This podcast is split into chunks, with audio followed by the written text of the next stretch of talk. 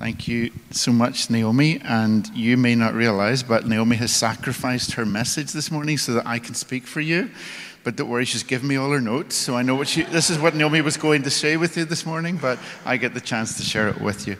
Uh, so it's great to be here. Um, and if you have a Bible, please take it out. Remember what those things were? Uh, or if you use your phone, turn to James chapter 4. And we're going to continue this series in James which um, you're going through for, I think, a couple of months. And this morning we're in James chapter 4. They're not going to, going to go consecutively, we're going to like hit around different topics. And this morning we're thinking about the theme of humility. Um, I'm sure everybody who um, comes will, will say this, but I believe that God, uh, or James really has, in James chapter 4, he's really getting to the heart of what he wants to share with these people. I've kind of retitled my message, though, The Only Way Up, which is not the Yazz song, by the way, okay? I was doing it is up.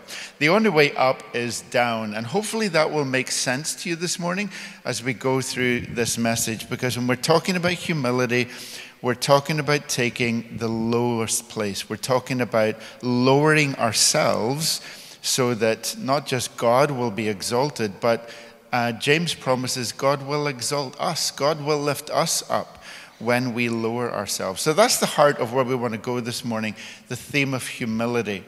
I have a personal relationship with James. I've also got a personal relationship with Kirsten and Jesus, but James is really, really special to me. In this next slide, I just want to say why. I grew up in um, a very loving home in Belfast. I was an only child, um, and my extended family, my grandparents, aunts, uncles were all lovely people and helped me and brought me up in, with, in the right way. My grandfather gave me a King James Bible when I was a little boy, which I always treasured, but I never read. And honestly, I didn't have any desire to read it. That's my first confession today.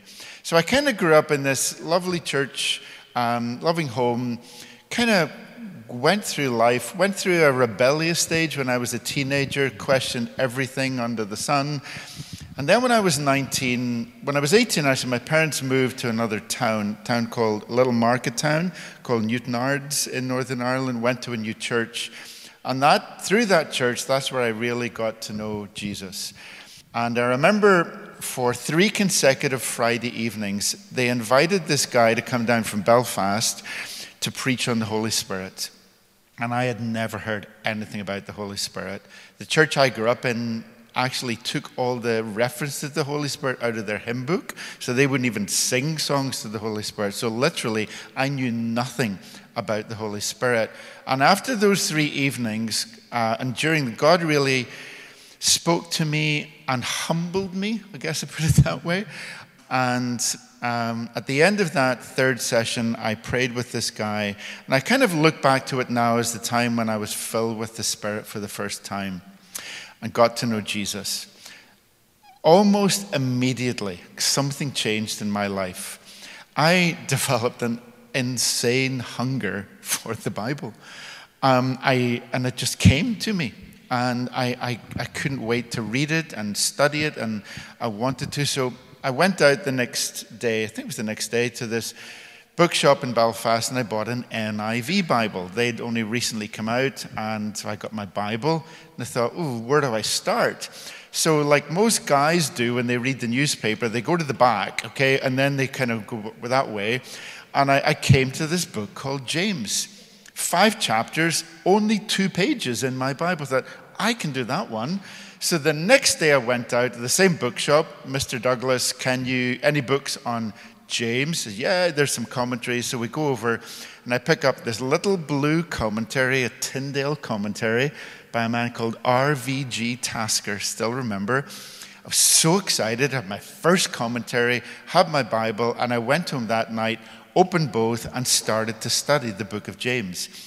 And I loved it. And I worked my whole way through the book of James, never, ever, ever thinking in a million years that one day God would actually call me to leave my job. I was working in a bank at the time to go into ministry, never mind preach on the book of James. So I love the book of James. I've, I've lived with it my whole life and my whole ministry. But probably everyone's going to tell you that their passage is the most important passage in the book of James, right? Especially whoever preaches on chapter 2, faith and works. And I used to think chapter 2 was the key of the book of James, but I don't anymore. I think James 4, 1 to 10, is the heart of the message of the book of James. And this is why.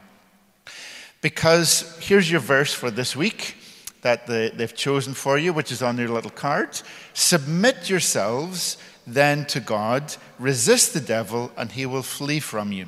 So please use these little cards and please take this verse. And, and James would say, don't just listen or read the verse, really think about it and put it into practice. Do it in your life. Like, actually resist the evil one, come near to God. So that's your verse for, for this week, which I hope you're going to take and think about and meditate. But this verse focuses on humility.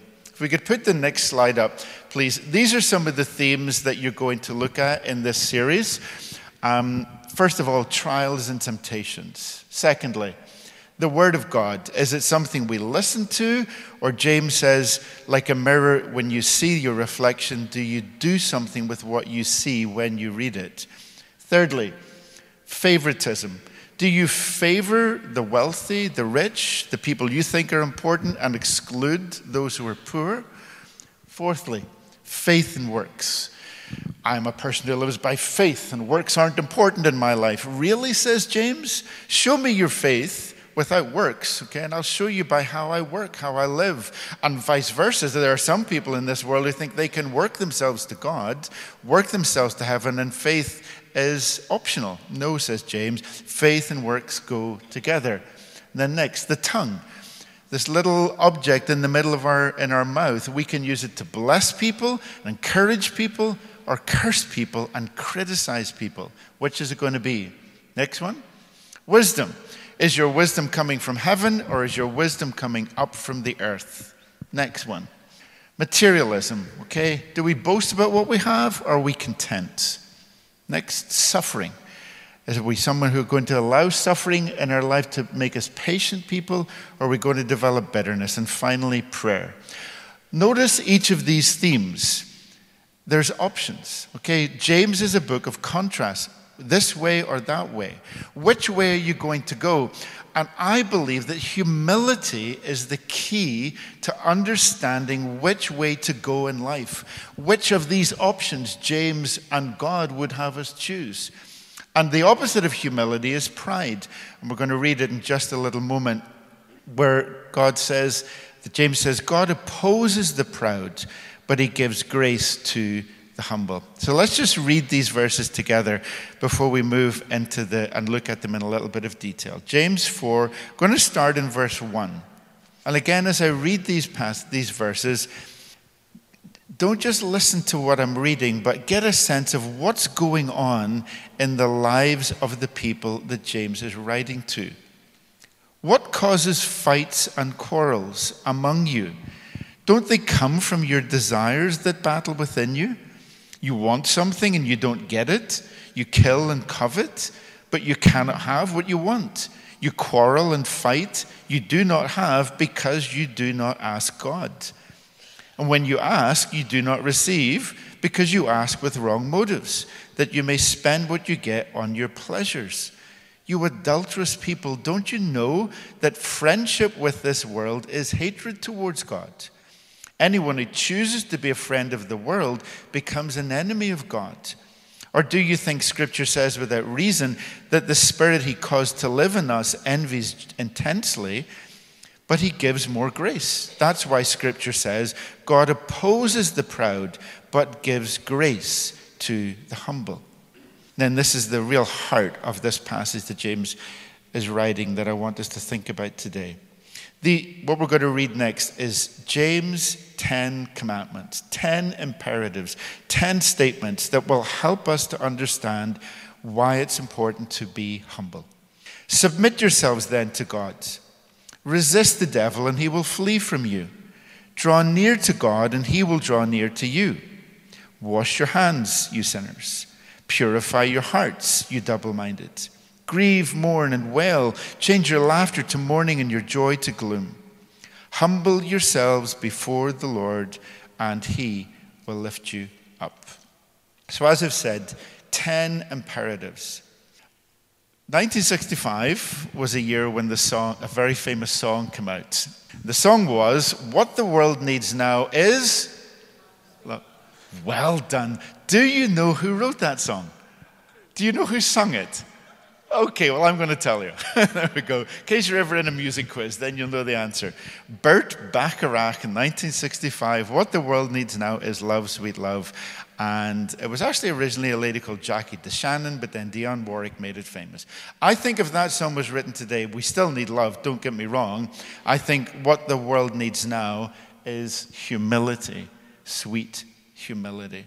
Everywhere we look, my friends, whether it's economic hardship, where the rich are trampling on the poor, whether it's wars, James has been talking about fights and wars and quarrels, whether it's our very planet, at the heart of these problems is pride over humility, where the poor are trampled upon, where those who, where, where the dictators oppress those and take their land from them that they want, where we think that this planet is eternal and will be here forever, no matter what we do to it. Pride and humility are the two options for all of us. And we have leaders, a couple of them there, Elon Musk, and don't know who the other guy is, but are reminders that there are people who are very, very proud and affluent in, in, in this world. In his address, next slide please, uh, last Christmas, this past Christmas, Pope Francis said this Humility is the only path that leads to God. Humility is the only path that leads to God. Pope Francis took his name from another great saint, Francis of Assisi. And Francis of Assisi um, said these words What sublime humility, he said, that the Lord of the universe, the divine Son of God, should stoop as to reveal himself for our salvation. Behold, brothers, the humble way of God. Therefore, do not present yourselves to be anything in and of yourselves, so that you might be entirely acceptable to the one who gives himself entirely to you. And Francis got that. And Pope Francis gets that. Maybe those are a bit older quotations for you. I hope you've all read the following book. Uh, I hope you've seen the animated version of it by Charlie Mackesy The Boy, the Mole, the Fox, and the Horse. I love this book, absolutely love it. And on one page of that book, Charlie Mackesy does a picture of all four um, characters, and the little boy's holding up the mole. And the mole says, I am so small, says the mole. Yes, replied the boy, but you can make a huge difference. And if you've read the book or watched it, you know the mole is a key character. The little mole changes the boy's perspective on life. And that's what I want us, my friends, to see this morning. So let's go to verse 7 again. And let's look at these 10 imperatives. Now, I want you to realize these are not suggestions. James is not suggesting the, that, that we consider these things, these are commandments. These are imperatives. James is saying it is essential that you, as brothers and sisters, as God's people living in this world, that you hear these things, that you take these things on board, that you listen to them, and you let God work these out in your life. This world needs humble people. This world needs to be full of more humble people. And James is saying, as God's people, it starts with you and it starts with me. So, James' 10 commandments for a better way for our life and for our world. Number one, he says, submit yourselves then to God. Now, I need to share something a wee bit technical with you this morning. Trust me, I'm not doing this to show off, um, but this is important. These uh, imperatives, most of them are in what's called the active voice. They're things that you do, but a couple of them are passives. And the first one is passive. What that means is this is not something you do, this is something that is done to you. So when James says submit yourselves, what he's literally saying is allow yourself to be submitted under God. Place yourself in a, in a position under God, and let God rule and guide and control your life. It's passive. You don't submit yourself. God is the one. Once you place yourself in that, then God starts to work in you and say, Now I've got you in the right place. Not because God wants to hold us down. James is going to say God wants to raise and lift us up. But it starts when we put ourselves in that place where we say, I am here to serve you. I am here to follow you. I am here to know you. I am here to love you. The world does not revolve around Don Palmer anymore. Never did. So, passive, place yourself in that. And that's the starting point for submission. It, it, it, it literally means to, to put yourself in a certain place, to place yourself somewhere, to set yourself in a place under God. Then James gives some other couple of examples. So the next two, please, put the next two up. Once we start at that point, then that really is the starting point. It's the starting point of coming, becoming a Christian. The starting point of becoming a Christian is where we realize who God is, what Jesus has done for us, that He is Lord, that He is our Savior, and we place ourselves under Him and we submit to Him and we receive him and his salvation. Then James says two things we need to do, and these are active, very active. You need to resist the devil, and you need to draw near to God. Resist the devil and draw near to God. Why does he say that?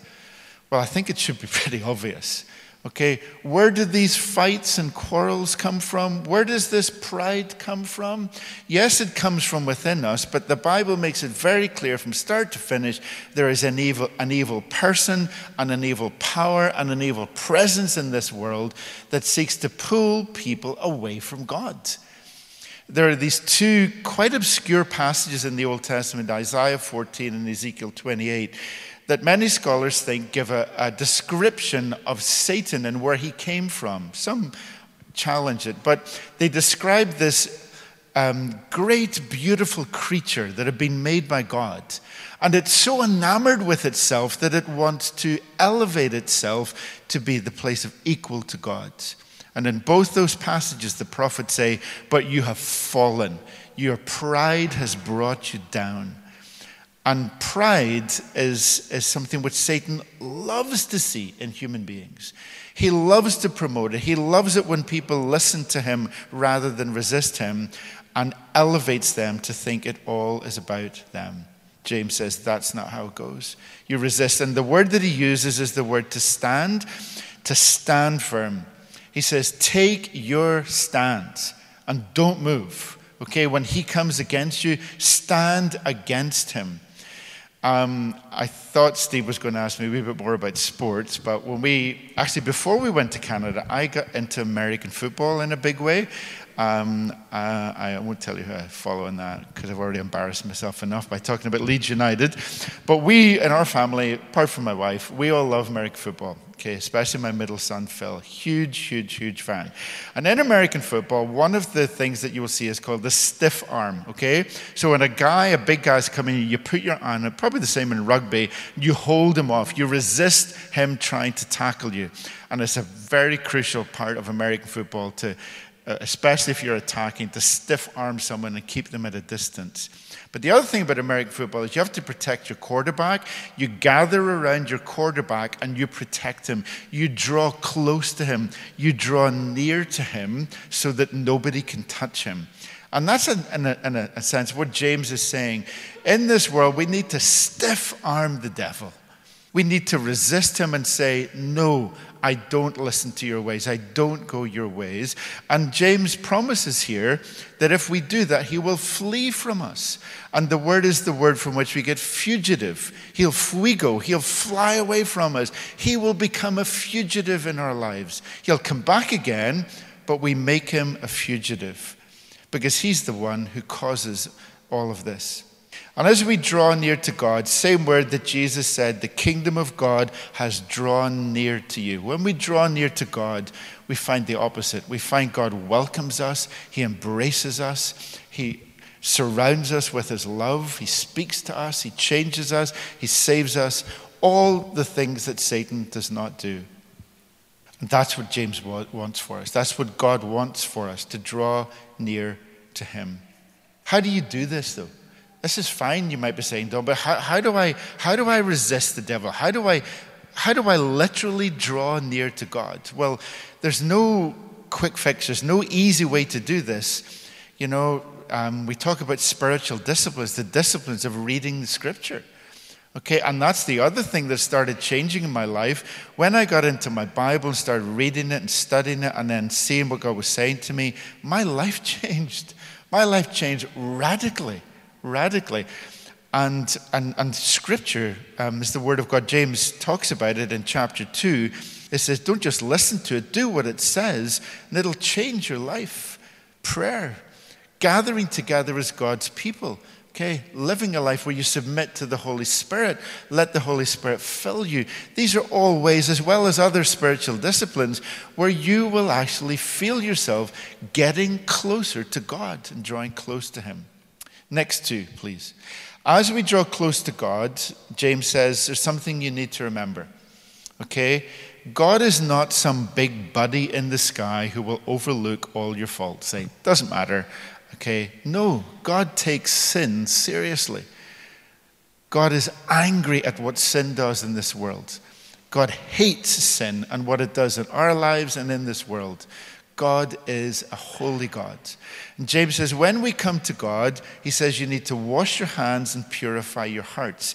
Now, the Bible scholars here today would say, well, I thought they should be passive because I thought that's what God does to us. But James says they're active. You need to be active in doing this. God has provided the means to, for you to be cleansed, the means for you to be purified, but you need to go and avail yourself. You need to do it. And maybe a good example I could give you is from the Old Testament.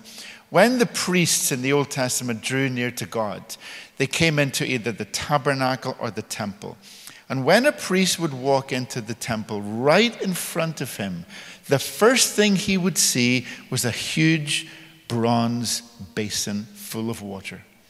The priest would go to this basin and he would roll up his cloak and he would wash his hands. And somehow or other, he got his feet in as well. And he washed his feet, hands and feet. And then he was ready to go and make a sacrifice to God for behalf of himself and the sins of the people.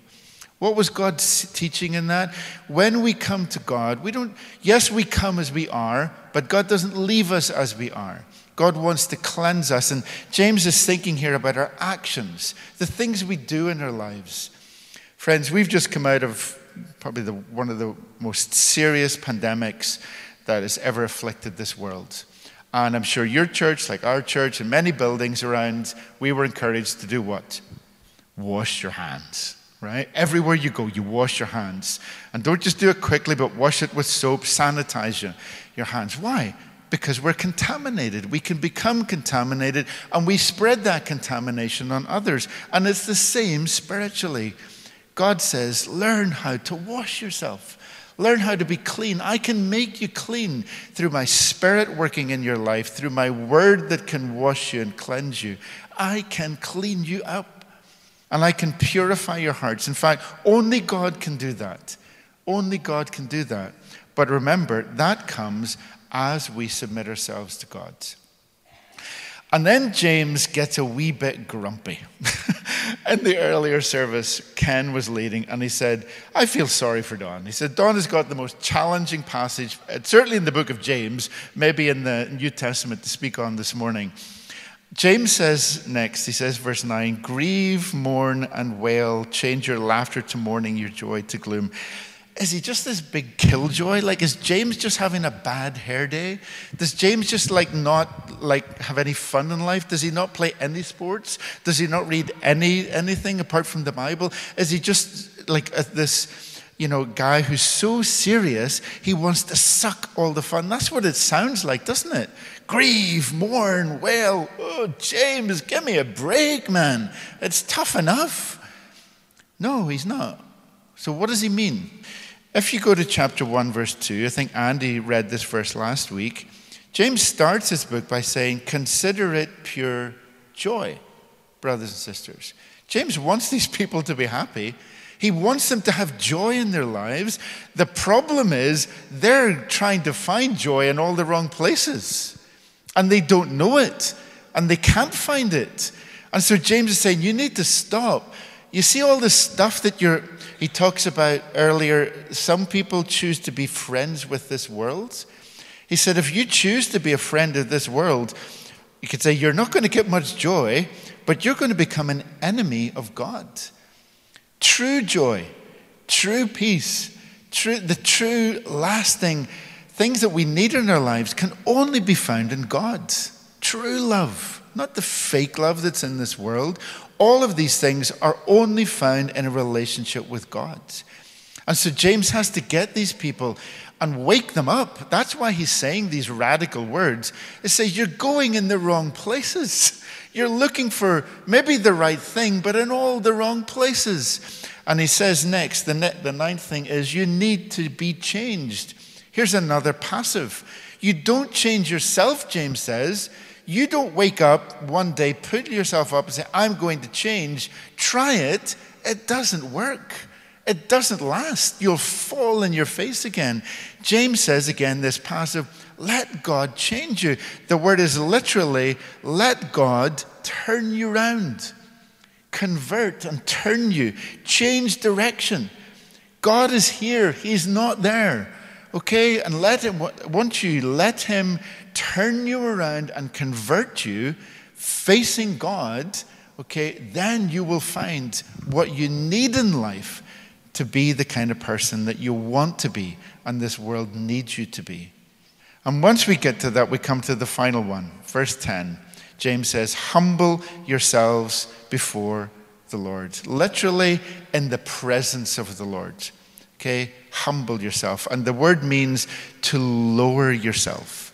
Don't elevate yourself, lower yourself. Get low and humble yourself.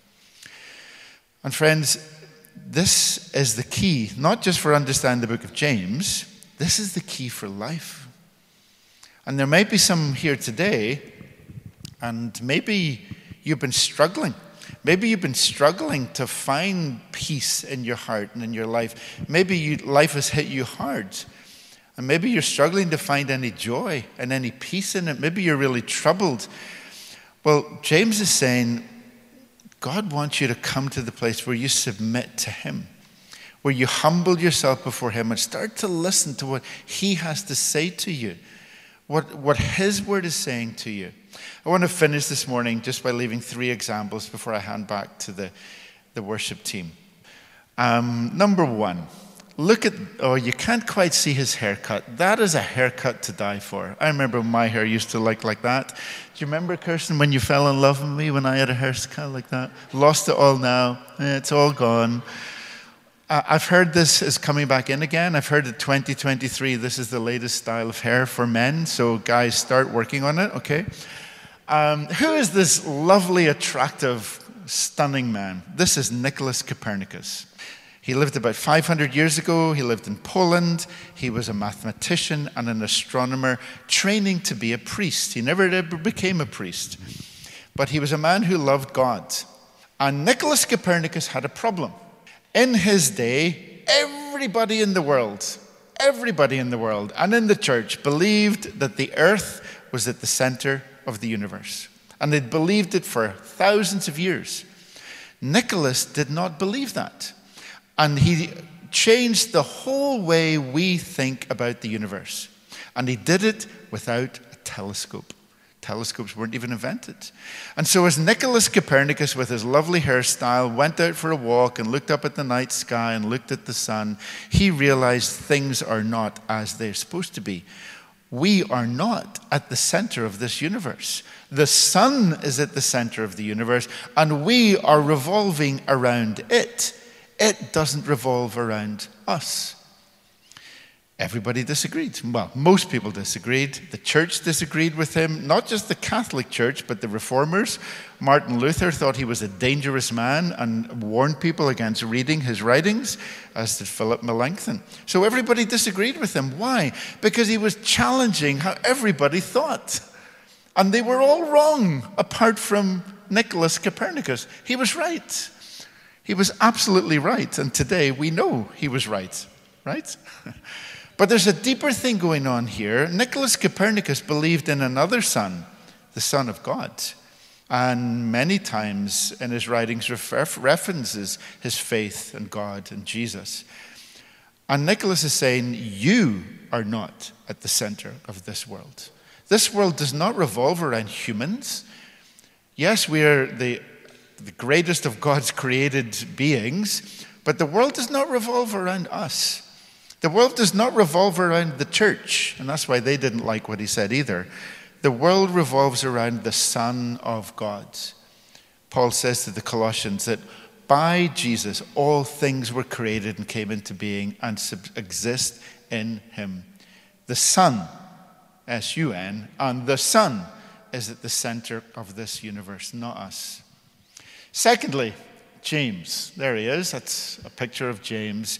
James was the brother of Jesus, grew up in the same family, the oldest son of Joseph and Mary after Jesus. Catholic Church believed that Joseph had other children to another wife, other woman, but we're not getting into that today. He grew up in the same family as Jesus. James could have said, I am James, the brother of Jesus. I grew up with Jesus, watched him play, worked in the carpenter shop, but he doesn't say that. Church fathers teach us that James went on to become the first bishop of the church in Jerusalem, the leader of the church in Jerusalem. He could have said, I am James, the leader of the church in Jerusalem, but he doesn't. What does he call himself? Verse 1, chapter 1. James, NIV kind of sanitizes this a little bit. He was not just a servant of God, he said, I am a slave of God and of Jesus Christ the Lord. James knew humility. James knew that he was, had to lower himself, and he became James, the slave of Jesus. And finally, the greatest example of all. And oh, does the church today need to rediscover what it is to follow a crucified king? Oh, we follow Jesus. Yes, we follow Jesus, but often it's triumphalist. Often it's a Jesus who cares for us, and it's all about us. And it's a Jesus who gave himself for us. Paul says in his famous hymn in the Philippians these words Who, being very God, took on the nature of a servant, he humbled himself, became obedient to death, even death on a cross. And my friends, that's who we follow. That's who we follow. No politician, no other religious leader in this world, no other great example or hero. We follow a crucified king who laid aside all of his majesty and became nothing, Philippians says, and gave himself up for us. And this world needs humble people. Lord, as we draw this to a close this morning, we just come to you. I encourage you all just to pause as I pray and draw this to a close before the worship team comes back. Lord, forgive us. Forgive us when we elevate ourselves, when we elevate our opinions, when we elevate our theologies, our points of view, our positions, even within the church. Lord, we are not immune from this. And churches can be churches where a lot of pride takes place. There's not a lot of humility. So, Jesus, we place ourselves before you today. We choose to submit ourselves at the start of another year to you. You are Lord, you are King, we are not. And this day and this week and this year, I pray that you will help all of us to draw what this means to draw close to you, to learn from your humility, Jesus, to learn from your way, and to become Christians Christ's ones, followers of Jesus in this world, in our workplace, in the schools, in our homes, with our friends, on the street, in the playground, wherever we are. Help us to be true Christ followers who walk the way of humility. In Jesus' name, amen.